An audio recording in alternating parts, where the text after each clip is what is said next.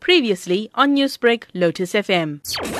we have to bring about a conscientious knowledge to all South Africans that there's another version, a more virulent version of apartheid in Israel, where ordinary Palestinians, both Christians and Muslims, are being treated in a manner that is reminiscent of apartheid that was experienced in South Africa way back before 1994. It is imperative in terms of international law as well as international conscience that people in South Africa who came out of this very egregious, violent uh, exp- uh, experience ought to march out against something that's happening to human beings, not based on religion, based on color, but human beings who have been treated worse than vermin as was during the time of apartheid. The End the Genocide in Palestine march taking place this Saturday in Durban. How can communities participate? I urge every South African listening to this program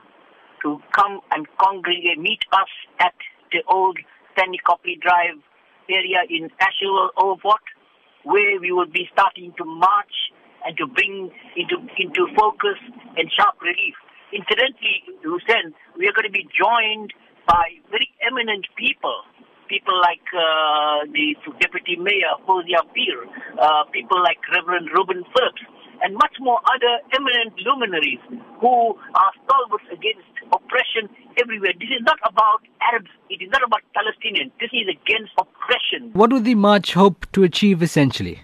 Conscientize the humanity of South Africa that this cannot go on. When they are killing children, when when when when, when fatwas are passed by Jewish rabbis that you should be killing children because those children are going to come and kill you later on. That is reminiscent of Stalin, reminiscent of Nazism, and therefore no civilized society can tolerate that. Newsbreak, Lotus FM, powered by SABC News.